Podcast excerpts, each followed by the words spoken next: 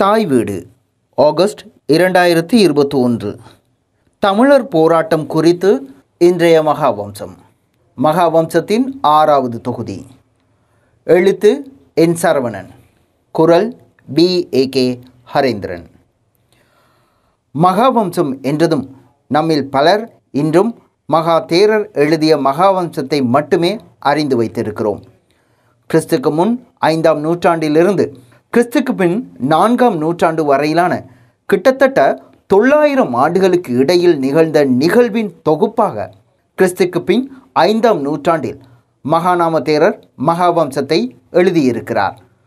அதாவது கிட்டத்தட்ட மகாநாம தேரர் அவருக்கு ஆயிரம் ஆண்டுகளுக்கு முந்தைய கால வரலாற்றை எழுதியிருக்கிறார் என்கின்ற முடிவுக்கு வரலாம். அதுவரை வழி வழியாக எழுதப்பட்டு வந்த பல்வேறு ஓலைச்சுவடிகளையும் வாய்மொழி கதைகளையும் கொண்டே அவர் மகாவம்சத்தை புனைந்தார் எனலாம். மகாவம்சம் அத்தோடு முடிவடையவில்லை. இன்னும் சொல்லப்போனால் மகாவம்சம் இன்றும் எழுதப்படுகிறது. மகாவம்ச வரலாற்று நூலானது ஈராயிரத்து அறுநூறு வருட காலப்பகுதி பதிவுகளை கொண்டது. உலகில் ஓர் அரசே பொறுப்பேற்று இவ்வாறு நீண்ட கால வரலாற்றை உத்தியோகபூர்வமாக பதிவு செய்து வருகிற ஒரே நாடாக இலங்கையை குறிப்பிடலாம். வேறெந்த நாட்டிலும் அப்படி இல்லை என்று இறுதியாக வெளிவந்த மகாவம்ச தொகுப்பின் முகவுரையில் குறிப்பிடப்படுகிறது. இந்த வரிசையில் இறுதியாக வெளிவந்த தொகுதி ஆறாவது தொகுதி. கடந்த ஈராயிரத்து பதினெட்டாம் ஆண்டு அது இலங்கை அரசால் வெளியிடப்பட்டது. ஆம் மகாவம்சம் என்கின்ற வரலாற்று குறிப்புகளை அரசே எழுதி வைத்து வருகிறது என்பதை இங்கு முதலில் விளங்கிக் கொள்வோம்.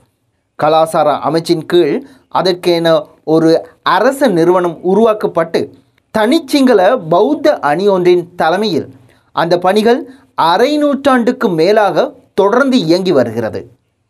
பாலி மொழியிலும் சிங்கள மொழியிலும் அது வெளியிடப்பட்டு வருகிறது. தமிழில் வெளியிடப்படுவது இல்லை. அதை எழுதும் அணியில் எந்த தமிழ் அறிஞர்களும் இதற்கு முன் இருந்ததும் இல்லை இவ்வாறு சிங்களத்தில் எழுதப்பட்டுள்ளதால் அதன் உள்ளடக்கம் பற்றிய விவரங்களும் கூட தமிழில் வெளிவந்தது இல்லை. வெளிக்கொண்டு வரப்பட்டதும் இல்லை. அந்த வகையில் ஆறாம் தொகுதியின் உள்ளடக்கத்தை பற்றி வெளியாகும் முதல் கட்டுரை இதுவாகத்தான் இருக்கும். ஒரு வரலாற்று புனித நூலாக கருதப்பட்டு வந்த மகாவம்சம் இன்றைய நிலையில் இலங்கை அரசின் உத்தியோகபூர்வ வரலாற்று பதிவாக இது ஆக்கப்பட்டிருப்பதால் நாம் அதிக கவனத்துக்கு உள்ளாக்க வேண்டியிருக்கிறது. திருத்திய மகாவம்ச பதிவு ஈராயிரத்து பதினாறு ஜூன் மாதம் பதினான்காம் திகதி அன்று பிரதமர் ரணில் விக்ரமசிங்கவிடம் பேராசிரியர் சந்திர விக்ரம கமகே உத்தியோகபூர்வமாக ஒப்படைக்கும் வைபவத்தில் ரணில் கூறினார். மகாவம்சம் இன்றையில் இந்தியாவுக்கும் வரலாறு இல்லை. இந்திய கொடியில் அசோக சக்கரமும் இருந்திருக்காது. நமது மகாவம்ச தகவல்களை கொண்டுதான் அசோக சக்கரவர்த்தியை யார் என்று அவர்கள் அடையாளம் கண்டு கொண்டார்கள் ஜார்ஜ் டேனர் மகாவம்சத்தை மொழிபெயர்க்கும் வரை தர்மாசோகன் யார் என்பதை அவர்களால் அறிய முடியவில்லை என்றார் ரணில் விக்ரமசிங்க. அன்றைய தினம் பிக்குமார்களை அழைத்து பிரதமரின் உத்தியோகபூர்வ வாசஸ்தலத்தில் இந்த நிகழ்வை நடத்திய போது மகாவம்சத்தின் பிந்தைய அத்தனை தொகுதிகளுக்கும் ஆங்கிலத்தில் மொழியாக்கம் செய்வதற்கான குழு ஒன்றை ஏற்படுத்தும் படியும். அதற்கு நிதி ஒதுக்குவதில் எந்த பிரச்சனையும் இல்லை என்றும் அவர் தெரிவித்திருக்கிறார். ஆனால் அவர் இதுவரை மகாவம்சம் தமிழில் மொழிபெயர்ப்பு செய்யப்பட்டிருக்கிறதா என்பதை தேடி பார்த்ததும் இல்லை. அதை செய்ய சொல்லி கட்டளையிட்டதும் இல்லை.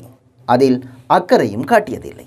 அந்த பதிவில் ஏற்கனவே அடையாளம் காணப்பட்ட தகவல் பிழைகள் திருத்தப்பட்டு இருப்பதாகவும் அங்கு குறிப்பிடப்பட்டது. குறிப்பாக புதிய ஆராய்ச்சிகளின்படி சிகளதீப சிகளே போன்ற பெயர்களில் இலங்கை அழைக்கப்பட்ட விடயங்கள் சேர்க்கப்பட்டிருப்பது பற்றியும் விவரிக்கப்பட்டுள்ளது. இதன் மூலம் அவ்வப்போது முன்னைய மகாவம்ச பிரதிகளை திருத்தும் அல்லது திரிக்கும் பணிகளும் கூட நிகழ்கிறது என்பதைத்தான் இதன் மூலம் விளங்கிக் கொள்ள முடிகிறது. இலங்கையின் சிங்கள பௌத்த மேலாதிக்க உணர்வுக்கு மகாவம்ச மனநிலை முக்கிய பகிபாகத்தை கொண்டிருக்கிறது. அதனை விதைத்ததில் இலங்கையின் கல்வித்துறைக்கும் முக்கிய பங்குண்டு. மேற்படி கூட்டத்தில் வைத்து ரணிலை பாராட்டி பேசிய பேராசிரியர் எஸ்பி ஹெட்டியாராச்சி பிரதமர் ரணில் விக்ரம்சிங்கவிடம் இப்படி கூறுகிறார். மகாவம்சத்தை போற்றி பல நாடுகளில் நீங்கள் கருத்து வெளியிட்டிருக்கிறீர்கள். உங்களுக்கு நினைவிருக்கிறதோ தெரியவில்லை. ஈராயிரத்து ஓராம் ஆண்டு நீங்கள் மத்திய கலாசார நிலையத்திற்கு தலைவராக இருந்தபோதுதான் மகாவம்சத்தின் சிங்கள பாலி பிரதிகள் உடனடியாக தயாரிக்கப்பட வேண்டும் என்கின்ற யோசனையை செய்தீர்கள். இப்பொழுது இதோ நம்மிடம் அவை இருக்கின்றன என்றார்.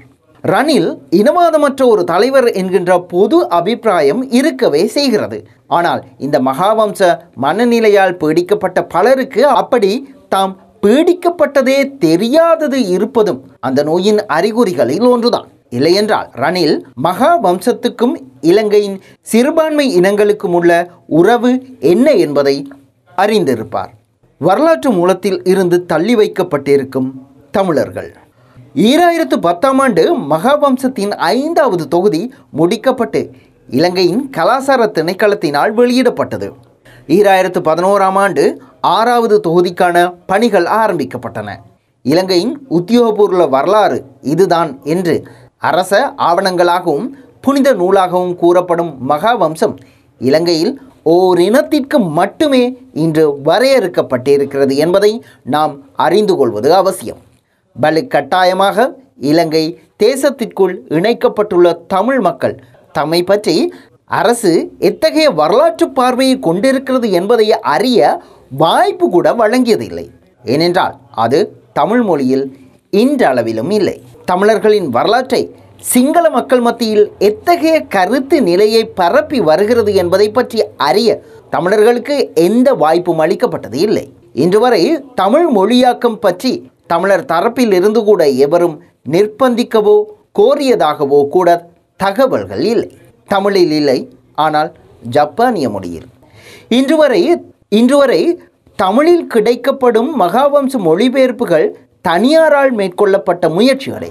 அதேபோல அரச அனுசரணையுடன் மகாவம்சம் தீபவம்சம் உள்ளிட்ட ஐந்து பௌத்த இதிகாச நூல்கள் ஜப்பான் மொழியில் கடந்த இராயிரத்து பதினேழாம் ஆண்டு ஜூலை மாதம் பதினான்காம் தேதி அன்று புத்த சாசன நீதித்துறை அமைச்சரான விஜயதாச ராஜபக்சவினால் அவரது அமைச்சில் வெளியிடப்பட்டன.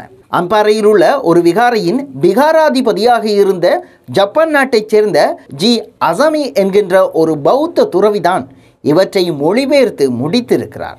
மகாவம்சத்தை மேலும் எட்டு மொழிகளில் வெளியிடுவதற்கான பணிகள் மேற்கொள்ளப்பட்டு வருவதாக அந்த கூட்டத்தில் தெரிவிக்கப்பட்டிருக்கிறது. சிங்கள மொழியில் மகாவம்சத்திற்கு பலர் உரை எழுதியிருக்கிறார்கள். சிங்கள நூல் விற்பனை நிலையங்களில் அத்தகைய பல நூல்கள் காண கிடைக்கின்றன. இலங்கையின் பல பௌத்த இலக்கியங்கள் பாலி சிங்களம் ஆங்கில ஜப்பானிய உட்பட இன்னும் பல மொழிகளில் மொழிபெயர்க்கப்பட்டுள்ளன. மேலும் மொழிபெயர்க்கப்பட்டு வருகின்றன. பௌத்த நிறுவனங்கள் மட்டுமல்ல அரச நிறுவனங்களிலும் அப்பணிகள் மேற்கொள்ளப்படுகின்ற போதும் தமிழில் மொழிபெயர்ப்பு செய்யப்படுவது இல்லை என்பதை இங்கு பதிவு செய்தாக வேண்டும். இலங்கை ஜனநாயக சோசலிச குடியரசாக ஆயிரத்து தொள்ளாயிரத்து எழுபத்து எட்டாம் ஆண்டு ஒன்பதாம் மாதம் எட்டாம் திகதி அன்று ஜேஆர் நிறைவேற்று அதிகாரம் கொண்ட ஜனாதிபதியாக ஆனார்.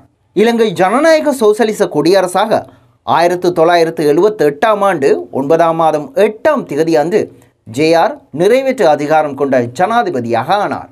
ஜேஆரால் தான் முதலாவது தடவை கலாசார அமைச்சின் கீழ் ஆயிரத்து தொள்ளாயிரத்து எழுபத்து எட்டு முதலாம் மாதம் முப்பதாம் தேதி மகா வம்சத்தை தொடர்ச்சியாக பாலி சிங்கள மொழிகளில் ஆக்கும் பணிக்கான முதலாவது கூட்டம் அந்த அமைச்சின் காரியாலயத்தில் ஆரம்பிக்கப்பட்டது. கிறிஸ்துக்கு பின் ஆயிரத்து தொள்ளாயிரத்து முப்பத்து ஐந்து வரை எழுதப்பட்ட மகாவம்சத்தின் மூன்று தொகுதிகளை விட ஆயிரத்து தொள்ளாயிரத்து முப்பத்து ஐந்து முதல் ஆயிரத்து தொள்ளாயிரத்து ஐம்பத்து ஆறு வரையிலான காலப்பகுதியை கொண்ட நான்காவது தொகுதி வெளியிடப்பட்டது. இதுபோல ஆயிரத்து தொள்ளாயிரத்து ஐம்பத்து ஆறு முதல் ஆயிரத்து தொள்ளாயிரத்து எழுபத்து எட்டு வரையான கால ஆட்சியை உள்ளடக்கி ஐந்தாம் தொகுதியை எழுதும் பணி ஈராயிரத்து எட்டாம் ஆண்டில்தான் ஆரம்பமானது. மகா வம்சத்தை எழுதுவதற்காகவே அரச கலாசார அமைச்சின் கீழ் ஒரு தனித்துறை பல ஆண்டுகளாக இயங்கி வருகிறது. அதற்கான வலுவான குழுவும் இதில் ஈடுபட்டு வருகிறது. ஐந்தாம் தொகுதியின் ஆக்க குழுவில் அங்கம் வகித்த இருபத்து ஐந்து இருபத்தி ஐந்து புலமையாளர்களை கொண்ட பட்டியலில் உள்ளவர்களை பற்றி தேடி பார்த்தபோது சிங்கள பௌத்தர்கள் தவிர்ந்த எவரும் அந்த குழுவில் இல்லை என்பதை அறிய முடிகிறது. ஏன்? சிங்கள கத்தோலிக்கர்கள் கூட கிடையாது. இலங்கையில் ஆட்சி செய்தவர்கள் அந்த ஆட்சி காலத்தில் போது அரசியல் சமூக பொருளாதார பண்பாட்டு கலை இலக்கிய விஞ்ஞான கல்வி மத நிலைமைகளை பதிவு செய்வது அந்த குழுவின் பணி. இதை தவிர மகாவம்சத்தை மகாவம்ச கீதை என்கின்ற தலைப்பில் செய்யுள் வடிவில் தயாரிக்கப்பட்டு வருகிறது. ஆயிரத்து எண்ணூற்று பதினைந்து வரையான காலப்பகுதி வரை பாலி சிங்களம் ஆகிய மொழிகளில் செய்யுளாக தயாரிக்கப்பட்டிருக்கிறது. எஞ்சிய தொகுதிகளுக்கான பணிகள் பேராசிரியர் மெண்டிஸ் ஹொரணதீர என்பவரின் தலைமையில் தனியான குழு மேற்கொண்டு வருகிறது. இராயிரத்து பதினைந்தாம் ஆண்டு ஜனவரி ரணில் மைத்திரி அரசாங்கம் பதவியேற்றதன் பின்னர் மகாவம்ச உருவாக்க பணிகள் துரிதப்படுத்தப்பட்டது. ஈராயிரத்து பதினாறாம் ஆண்டு கலாசார விவகார திணைக்களம் தமது புதிய திட்டத்தை பாராளுமன்றத்தில் சமர்ப்பித்தது. அதில் மகாவம்ச உருவாக்கத்தை துரிதப்படுத்தும் பரிந்துரைகள் காணப்படுகின்றன. இதன் விளைவாக பின்னர் ஆறாவது தொகுதி வெளியிடப்பட்டது. இதுவரை தமிழ் மக்களின் உரிமை போராட்டம் குறித்து அரசாங்கங்களின் கருத்துக்களை நாம் அறிந்திருக்கிறோம். ஆனால் இலங்கை அரசின் உத்தியோகபூர்வ விளக்கத்தை அறிந்து கொள்ள தற்போது வெளிவந்திருக்கும் இராயிரத்து பத்தாம் ஆண்டு வரையிலான மகாவம்சத்தின் ஆறாவது தொகுதியை நாம் கவனத்திற்கு எடுத்துக்கொள்வது அவசியம். ஈழப் போராட்டம் பற்றிய மகாவம்சம். சிங்கள பௌத்தர்களால் வரலாற்றை திரித்து தமிழ் மக்களை புறமுதுக்கி புனைவுகளை தொகுத்து சிங்கள மக்களுக்கு மட்டுமே ஊட்டி வரும் ஆபத்தான சிங்கள பௌத்த ஆயுதம்தான் மகாவம்சம். இது இலங்கையில் இதுவரை ஏற்படுத்திய நாசம் போதும். இதற்கு மேல் தாங்காது. தமிழ் அரசியல் சக்திகள் இதற்கு உரிய முறையில் வினையாற்றுவது முக்கியம். விடுதலை புலிகள் இயக்கம் ஆண்டுதோறும் மாவீரர் தினத்தை அனுஷ்டிக்கும் போது தமிழர்கள் மட்டுமன்றி சிங்களவர்களும் ஏன் உலகமுமே காத்திருப்பது பிரபாகரனின் மாவீர உரைக்காகத்தான். நோர்வே அரசின் மத்தியஸ்தத்துடனான இறுதி பேச்சுவார்த்தைகள் எல்லாம் தோல்வியுற்றதன் பின்னர் இறுதி மாவீர தின உரையில் பிரபாகரன் சிங்கள பேரினவாதமாக்கப்பட்ட மக்களின் மனநிலையை மகாவம்ச மனநிலை என்று குறிப்பிட்டார். அந்த உரையில் இப்படி குறிப்பிடப்படுகிறது. சிங்கள தேசம் இன்னும் மகாவம்ச மன உலகில் அந்த புராண கருத்துலகில் புதைந்து போய் கிடக்கிறது.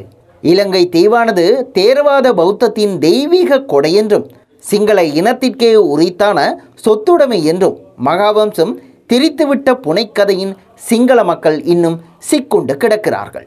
அடிமனதில் ஆழமாக உறைந்து அசைவற்றதாக இறுகிப்போன இந்த புராண கருத்து நிலையிலிருந்து சிங்கள தேசம் விடுபட போவதில்லை. இந்த கருத்தியற் குருட்டுத்தனத்தால் இலங்கை தீவின் உண்மை வரலாற்றையும் அங்கு நிலவும் சமுதாய மெய் நிலையையும் சிங்கள மக்களாலும் அவர்களது அரசியல் மத தலைவர்களாலும் தெளிவாக புரிந்து கொள்ள முடிவதில்லை. இலங்கை தீவின் வடகிழக்கு மாநிலத்தை தாயக தேசமாக கொண்டு தமிழீழ மக்கள் என்ற வரலாற்று தொன்மை மிக்க ஒரு இனம் இருப்பதையும் அவர்கள் ஒரு தனித்துவ தேசமாக வாழ்ந்து வருவதையும் அவர்களுக்கு அடிப்படையான அரசியல் உரிமைகள் சுதந்திரங்கள் உள்ளன என்பதையும் சிங்களவர்களால் புரிந்து கொள்ளவோ ஏற்றுக்கொள்ளவோ முடியவில்லை. தமிழரது இருப்பு நிலை பற்றிய உண்மையை கிரகித்து அவர்களது அரசியல் அபிலாசிகளை புரிந்து கொள்ள சிங்கள தேசம் மறந்து வருவதாலேயே தமிழ் மக்களது தேசிய இனப்பிரச்சினை தீர்வின்றி முடிவின்றி சிக்கல் அடைந்து இழுபட்டு வருகிறது. சிங்கள மக்களின் மகாவம்ச மனவமைப்பில் அவர்களது சமூக பிரங்கஞ்சையில் அவர்களது அரசியல் கருத்துலகில் அடிப்படையான மாற்றம் நிகழும் என நாம் எதிர்பார்க்கவில்லை. சிங்கள பௌத்த மேலாண்மை வாதத்தின் வீச்சும் வலுவும் தணிந்து போகவில்லை. இலங்கையின் இனப்பிரச்சனையில் மகாவம்சத்தின் பகிபாகம் எத்தகையது என்பதை தனது உரையில் முக்கிய அங்கமாக ஆக்கிக் கொண்டார் பிரபாகரன். ஒற்றை புனித நிலைக்கு உயர்த்திவிட்டால் அது கேள்வி கேட்கப்பட முடியாத விமர்சிக்க முடியாத இடத்தை பிடித்து விடுகிறது. அப்பேற்பட்ட புனிதத்துவ இடத்தில் உள்ளவை புனிதத்துவ அந்தஸ்து வழங்கப்படாத அனைத்து விடயங்களின் மீதும் அதிகாரம் செலுத்தி கோலோச்சும் நிலையையும் எட்டிவிடுகிறது தம் புனிதத்துக்கும் வெளியில் உள்ளவற்றை எல்லாம் அந்நியமாக ஆக்கிவிடு அந்நியமாக ஆக்கிவிடுகிறது ஈற்றில் அப்புனிதத்துக்குள் அடங்காத அனைத்தையும் பாரபட்சத்திற்கும் நசுக்குதலுக்கும் அழிப்புக்கும் கூட உள்ளாக்கப்பட்டு விடுகிறது. இலங்கையின் இனப்பிரச்சனையில் மகாவம்சத்தின் பகிபாகம் அத்தகையதுதான். அதன் மீது தொடுக்கப்படும் எந்த கேள்விகளையும் விமர்சனங்களையும் சிங்கள பௌத்த சக்திகள் பகை முரண்பாட்டு கருத்துகளாகவே கருதி கொள்கின்றன. புனிதத்தின் மீது தொடுக்கப்படும் போராகவே எடுத்துக்கொள்கின்றனர் மகாவம்சம் ஏற்படுத்திய இலங்கையின் முதல் தமிழ் சிங்கள கலவரம். இலங்கையில் நிகழ்ந்த முதலாவது சிங்கள தமிழ் கலவரம் மகாவம்சத்தின் மீதான விமர்சனத்தின் விளைவாக ஏற்பட்டது என்பதையும் இங்கு நினைவு கூறுதல் பொருத்தமாக இருக்கும். ஆயிரத்து தொள்ளாயிரத்து முப்பத்து ஒன்பதாம் ஆண்டு நிகழ்ந்த அந்த கலவரத்தில் இந்திய வம்சவழி மக்களை அதிகம் பாதிக்கப்பட்டனர். ஆயிரத்து தொள்ளாயிரத்து முப்பத்து ஒன்பதாம் ஆண்டு மே முப்பதாம் திகதி மலேக பகுதியான நாவலப்பிட்டி நகரில் முஸ்லிம் இளைஞர் சங்கம் கூட்டம் நடைபெற்ற போது சிறப்பு விருந்தினராக ஜிஜி பொன்னம்பலம் அழைக்கப்பட்டிருந்தார். ஜிஜி பொன்னம்பலத்தின் கவர்ச்சிகரமான உரையில் சிங்களவர்கள் எல்லோரும் இனக்கலப்பின் வழித்தோன்றல் என்றும் விஜயன் காசியப்பன் பராக்கிரம் பாகு உள்ளிட்ட பல அரசர்கள் தமிழர்களே என்றும் தமிழர்கள் நெடுங்காலமாக சிங்களவர்களை ஆண்டிருக்கிறார்கள் என்றும் அவர் அந்த உரையில் கூறியிருந்தார். மகாவம்சத்தை விமர்சித்து ஜிஜி பொன்னம்பலம் பேசிவிட்டார் என்று சிங்கள பகுதிகளில் பிரசாரம் முடுக்கிவிடப்பட்டதன் விளைவாக சிங்கள மக்கள் மத்தியில் ஆத்திரத்தையும் ஆவேசத்தையும் தூண்டிவிட்டார்கள். இது இறுதியில் இனக்கலவரத்திற்கு இட்டுச் சென்றது. இதன் காரணமாக இந்திய மக்கள் செறிந்து வாழும் மலையக பகுதிகளான பசறை நாவலப்பிட்டி மஸ்கேலியா நுவரெலியா ஆகிய பகுதிகளில் வாழும் அப்பாவி இந்திய வம்சாவளி தமிழர்கள் தாக்கப்பட்டார்கள். யாழ்ப்பாணம் வரை கலவரம் விஸ்தரிக்கப்பட்டிருந்தது. ஜிஜி பொன்னம்பலம் நாவலப்பிட்டியில் மகாவம்சத்தை தாக்கி பேசிய உரையே அக்கலவரத்திற்கு காரணம் என்று இதுவரை பல வரலாற்று ஆய்வாளர்களும் பதிவு செய்து வந்திருக்கிறார்கள். அவரது உரை குறித்த அந்த மூன்றாம் தரப்பு ஆதாரங்களையே பலரும் பயன்படுத்தி வந்திருக்கிறார்கள். பல ஆய்வாளர்களும் நாவலப்பிட்டிய கூட்டம் நிகழ்ந்த இரண்டாவது நாளான ஆயிரத்து தொள்ளாயிரத்து முப்பத்து ஒன்பதாம் ஆண்டு ஆறாம் மாதம் முதலாம் திகதி அன்று வெளியான த ஹிந்து ஆர்ஜின் பத்திரிகையே ஆதாரம் காட்டி வந்திருக்கின்றனர். இக்கட்டுரைக்காக அப்பத்திரிகையின் மூல பிரதியை எடுத்து பார்த்ததில் பொன்னம்பலம் சிங்கள வரலாற்று புனைவுகளை சாடுகிறார். ஆனால் மகாவம்சம் குறித்து அவர் எங்கும் தாக்கவில்லை என்று உறுதி செய்து கொள்ள முடிகிறது. ஆனால் மகாவம்சத்தின் மீது புரியப்பட்டதாக கூறப்படுகின்ற பேற்று ஆனால் மகாவம்சத்தின் மீது புரியப்பட்டதாக கூறப்படுகின்ற வெற்று வதந்திக்கே அத்தகைய பெரும் கலவரத்தை உண்டு பண்ண முடிந்தது என்பதை இங்கு கவனத்தில் கொள்ளவும். ஆறாவது தொகுதியின் தோற்றம். மகாவம்சமானது குறிப்பிட்ட கால வரிசைப்படி அக்காலத்தில் ஆட்சி செய்த அரசர்கள் அரசிகள் தேசாதிபதிகள் பிரதமர்கள் ஜனாதிபதிகள் என்போரின் ஆட்சி காலங்களை மையப்படுத்தி அக்காலப்பகுதியின் முக்கிய நிகழ்வுகளை பதிவு செய்யும் வடிவத்தையே கொண்டிருக்கிறது. அதன்படி ஆறாவது தொகுதியானது ஆயிரத்தி தொள்ளாயிரத்து எழுபத்து எட்டாம் ஆண்டு ஜே ஜெயவர்தன பதவியேற்றதிலிருந்து இராயிரத்து பத்தாம் ஆண்டு மஹிந்த ராஜபக்சவின் முதலாவது பதவிக்காலம் முடியும் வரையான காலப்பகுதியை உள்ளடக்கி இருக்கிறது ஆயிரத்து தொள்ளாயிரத்து ஐம்பத்து ஆறு முதல் ஆயிரத்து தொள்ளாயிரத்து எழுபத்தி எட்டு காலப்பகுதியை குறிக்கின்ற மகாவம்சத்தின் ஐந்தாவது தொகுதியானது நூற்றி இருபத்தி ஒன்பதாவது அத்தியாயத்துடன் நிறைவடைகிறது. ஆயிரத்தி தொள்ளாயிரத்து எழுபத்தி ஏழாம் ஆண்டு தேர்தலில் ஜே ஆர் ஜெயவர்தன வெற்றி பெற்று ஆயிரத்தி தொள்ளாயிரத்து எழுபத்தி ஏழு ஜூலை இருபத்தி மூன்றிலிருந்து ஆயிரத்தி தொள்ளாயிரத்து எழுபத்தி எட்டு பிப்ரவரி நான்கு வரை அவர் பிரதமராக குறுகிய காலம் பதவி வகித்தார்.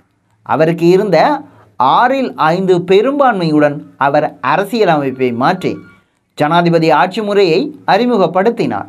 எனவே அவர் பிரதமராக பதவி வகித்த அந்த முதல் ஏழு மாதங்களை நூற்றி இருபத்தி ஒன்பதாவது அத்தியாயம் பேசுகிறது. கூடவே மிகச் சுருக்கமாக நிறைவேற்று அதிகாரம் கொண்ட ஜனாதிபதியாக ஜே ஆர் ஜெயவர்தன ஆயிரத்தி தொள்ளாயிரத்தி எழுபத்தி எட்டாம் ஆண்டு பதவியேற்றதையும் குறிப்பிட தவறவில்லை. ஆயிரத்து தொள்ளாயிரத்து எழுபத்தி எட்டில் ஜெய ஜெயவர்தனை ஜனாதிபதியாக பதவியேற்றதிலிருந்து மகாவம்சத்தின் ஆறாவது தொகுதி தொடங்குகிறது. அதாவது நூற்று முப்பதாவது அத்தியாயத்திலிருந்து அது தொடங்குகிறது. இன்னும் சொல்லப்போனால் மகாவம்சத்தின் ஐந்தாம் தொகுதியிலும் ஆறாவது தொகுதியிலும் ஜேஆரின் ஆட்சி பற்றி இருக்கிறது. இதுவரை சிங்களத்திலும் பாலி மொழியிலும் மட்டுமே அரசால் வெளியிடப்பட்டுள்ள மகாவம்ச தொகுதிகள். மகாவம்சத்தின் முதலாவது தொகுதியில் ஒரே அத்தியாயத்தில் பல அரசர்களை பற்றியும் எழுதப்பட்டுள்ளன. உதாரணத்திற்கு பத்து அரசர்கள் பதினோரு அரசர்கள் பன்னிரண்டு அரசர்கள் பதிமூன்று அரசர்கள் முறையே முப்பத்து மூன்று முப்பத்து ஆறாவது அத்தியாயங்களில் எழுதப்பட்டுள்ளன. அதுபோல ஒரே அரசர் பற்றி பல அத்தியாயங்களிலும் எழுதப்பட்டுள்ளன. உதாரணத்திற்கு முதலாவது தொகுதியில் முப்பத்து ஏழாவது அத்தியாயங்களில் பத்து அத்தியாயங்கள் துட்டகைமுனு காலத்தை பதிவு செய்துள்ளன. துட்டகைமுனு எல்லாளன் போர் என்பது மகாவம்சத்தின் தலையாய முக்கியத்துவம் வாய்ந்த கதை என்பதை அறிவீர்கள். தமிழர்களுக்கு எதிரான வெறுப்புணர்ச்சியின் அச்சாணி அக்கதைகள். மகாவம்சத்திற்கு அதற்கு ஒதுக்கப்பட்டுள்ள அளவு இடம் வேறெந்த கதைகளுக்கும் ஆட்சிகளுக்கும் அரசுக்கும் கொடுக்கப்பட்டதில்லை. இதேவேளை இதைவிட அதிக அத்தியாயங்கள் மகாவம்சத்தின் இரண்டாம் தொகுதியில் அறுபத்தி எட்டாவது அத்தியாயங்களில் பதினெட்டு அத்தியாயங்கள் மகா பராக்கிரம் பாகுக்கு ஒதுக்கப்பட்டுள்ளது என எவரும் வாதிடலாம். ஆனால் அத்தியாயங்களாக அவை அதிகமாக இருந்தபோதும் உள்ளடக்கத்தில் துட்டகைமுனுக்கு கொடுக்கப்பட்டதை விட குறைவுதான். அந்த அளவு விரிவான விவரங்களுடன் துட்டகைமுனு காலம் பதிவு செய்யப்பட்டிருக்கிறது. மகாவம்சத்தின் ஆறாவது தொகுதியை பொறுத்த அளவில் தலா பத்து வருடங்கள் ஆட்சி புரிந்த ஜே ஆர் ஜெயவர்தன சந்திரிகா பண்டாரநாயக்கா ஆகியோருக்கும் ஒரு அத்தியாயம்தான். ஐந்து ஆண்டுகால ஆட்சிக்கான பிரேமதாச டிங்கிரி பண்டா விஜயதுங்க ஆட்சிக்கும் ஒரு அத்தியாயம்தான். இறுதியாக ஈராயிரத்து பத்தாம் ஆண்டு வரை ஐந்து ஆண்டுகள் ஆட்சி செய்த ராஜபக்சவிற்கும் ஒரு அத்தியாயம்தான். ஆனால் அவ் அத்தியாயங்களின் உள்ளடக்கம் ஆட்சி புரிந்தவர்களின் காலத்திற்கு ஏற்றாற் போல கூட்டிக் குறைய உள்ளன. மகாவம்ச உருவாக்க குழுவில் உள்ளவர்களால் பல்வேறு துறை சார்ந்து வகுக்கப்பட்ட தலைப்புகளில் எழுதப்பட்ட ஆய்வுக் கட்டுரைகளில் இறுதியில் ஐந்து பேரை கொண்ட குழு மீண்டும் ஒன்றாக தொகுத்து உருவாக்கியதாகவும் பின்னர் அந்த சிங்கள பிரதியை பாலி மொழியில் அறிஞர் குழு ஒன்றை கொண்டு மொழிபெயர்த்து வெளியிட்டதாகவும் அதன் முகவுரையில் குறிப்பிடப்படுகின்றது. ஆனால் ஆறாம் தொகுதியானது இரண்டு பகங்களை கொண்ட பெரிய தொகுதி. ஆயிரம் பக்கங்களுக்கும் அதிகமானது. ஆனால் இந்த அளவு பக்கங்களை கொண்டிருந்தும் தமிழர்கள் பற்றிய பதிவுகள் வெகு குறைவு. அதில் இருக்கின்ற பதிவுகளும் கூட தமிழர்களின் அபிலாஷைகளை பயங்கரவாதமாக சித்தரிக்கின்ற பதிவுகளே.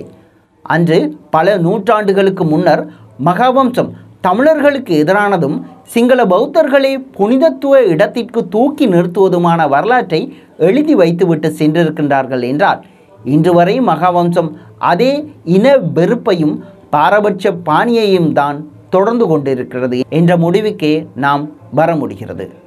இத்தொகுதியின் முன்னுரையில் இப்படி ஒரு வாசகம் இருக்கிறது. மகாவம்சத்தை தொகுக்கும் பணியை மேற்கொள்ளும் குழுவில் உள்ளவர்கள் தமக்கென சொந்த அரசியல் சமூக கருத்துக்களை கொண்டிருக்கலாம்.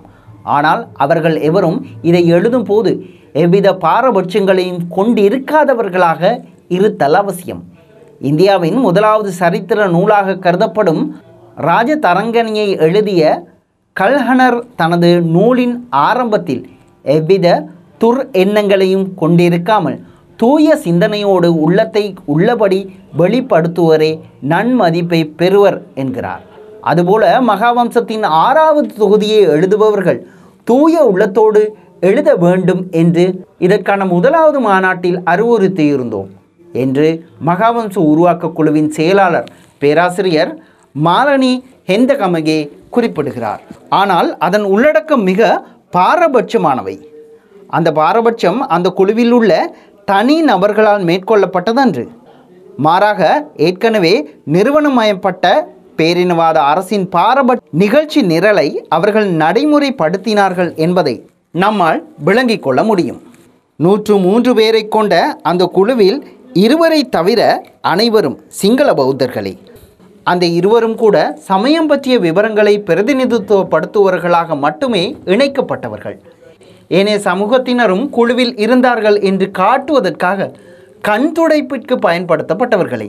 இந்த இருவரும் யாரென்றால் பேராசிரியர் எஸ். பத்மநாதன் என்கின்ற சைவரும் ஒஸ்வல் கோமிஸ் பாதிரியார் என்கின்ற ஒரு கத்தோலிக்கரும் ஆவர். அந்த நூற்று மூன்று பேரும் வகுக்கப்பட்டுள்ள குழுக்கள். இவ்வாறு அமைக்கப்பட்ட குழுக்களில் ஒன்றுதான் பயங்கரவாதம் பிரிவினவாதம் என்பவற்றை எழுதுவதற்கான ஏழு பேரை கொண்ட குழு. இலங்கையின் இனப்பிரச்சனையை முன்கூட்டிய முடிவுடன் அதனை பயங்கரவாத பிரச்சனையாக அணுகுவது என்கின்ற முடிவிலேயே இப்பணிகள் தொடரப்பட்டிருப்பதை நாம் உணர முடியும். இந்த காலப்பகுதியின் தேசிய பிரச்சனையாக தேசிய பிரச்சனை பிரதான பங்கை வகித்திருந்தும் அந்த நோக்கில் இதை ஆராய்வதற்கு பதிலாக பயங்கரவாத பிரிவினவாத பிரச்சனையாக அணுகியிருக்கிறார்கள். அக்குழுவிற்கு நியமிக்கப்பட்டிருந்த எழுவரின் பின்னணி. இந்த மகாவம்ச தொகுதியில் அதிகமான பக்கங்களை இனப்பிரச்சனை குறித்த விடயங்களை பதிவு செய்வதற்காக ஒதுக்கியிருப்பது உண்மை. ஆனால் அவர்கள் இந்த பிரச்சனையை இனப்பிரச்சனையாக பார்க்கவில்லை. பயங்கரவாத பிரச்சனையாகவே இதனை அடையாளம் காட்டுவதை காண முடிகிறது. J R Premadasa D B Wijetunga Chandrika Mahinda Rajapaksa ஆகிய ஐவரின் ஆட்சி காலங்களின் கீழ் நான்கு தடவைகள் பயங்கரவாதம் பிரிவினவாதம் என்கின்ற தனித்தனி தலைப்புகளில் ஆராயப்பட்டுள்ளது. இந்த மகாவம்சத்தின் அதிக பக்கங்களை ஆக்கிரமித்துள்ள விடயதானமும் அதுதான். நூற்று முப்பதாவது அத்தியாய் நூற்று முப்பதாவது அத்தியாயம் ஜே ஆர் ஜெயவர்தனவின் ஆட்சி காலத்தையும் நூற்று முப்பத்தோராவது அத்தியாயம் பிரேமதாச டிபி விஜயதுங்க ஆட்சி காலத்தையும் சேர்த்து மகாவம்சத்தின் ஆறாம் தொகுதியின் முதலாவது பாகமாக வெளியிடப்பட்டிருக்கிறது. நூற்று முப்பத்தி இரண்டாவது அத்தியாயம் சந்திரிகாவின் ஆட்சி காலத்தையும் நூற்று முப்பத்து மூன்றாவது அத்தியாயம் மஹிந்த ராஜபக்சவின் ஆட்சி காலத்தையும் சேர்த்து ஆறாம் தொகுதியின் இரண்டாவது பாகமாகவும் வெளியிடப்பட்டிருக்கிறது. அந்த நால்வரின் ஆட்சி காலத்தையும் எவ்வாறு நூலாக்கப்பட்டிருக்கின்றன என்பதை இங்கு அட்டவணைப்படுத்தீர். இனி இந்த நால்வரின் ஆட்சி காலம் பற்றிய உள்ளடக்கத்தை பற்றி தனியாக காண்போம். குறிப்பாக தமிழர் பிரச்சனையை எப்படி பயங்கரவாத பிரச்சனையாக பதிவு செய்து கொண்டு பேசியிருக்கிறார் குறிப்பாக தமிழர் பிரச்சனையை எப்படி பயங்கரவாத பிரச்சனையாக பதிவு செய்து கொண்டு போயிருக்கிறார்கள் என்பதை சற்று விரிவாக பார்க்க வேண்டியுள்ளது.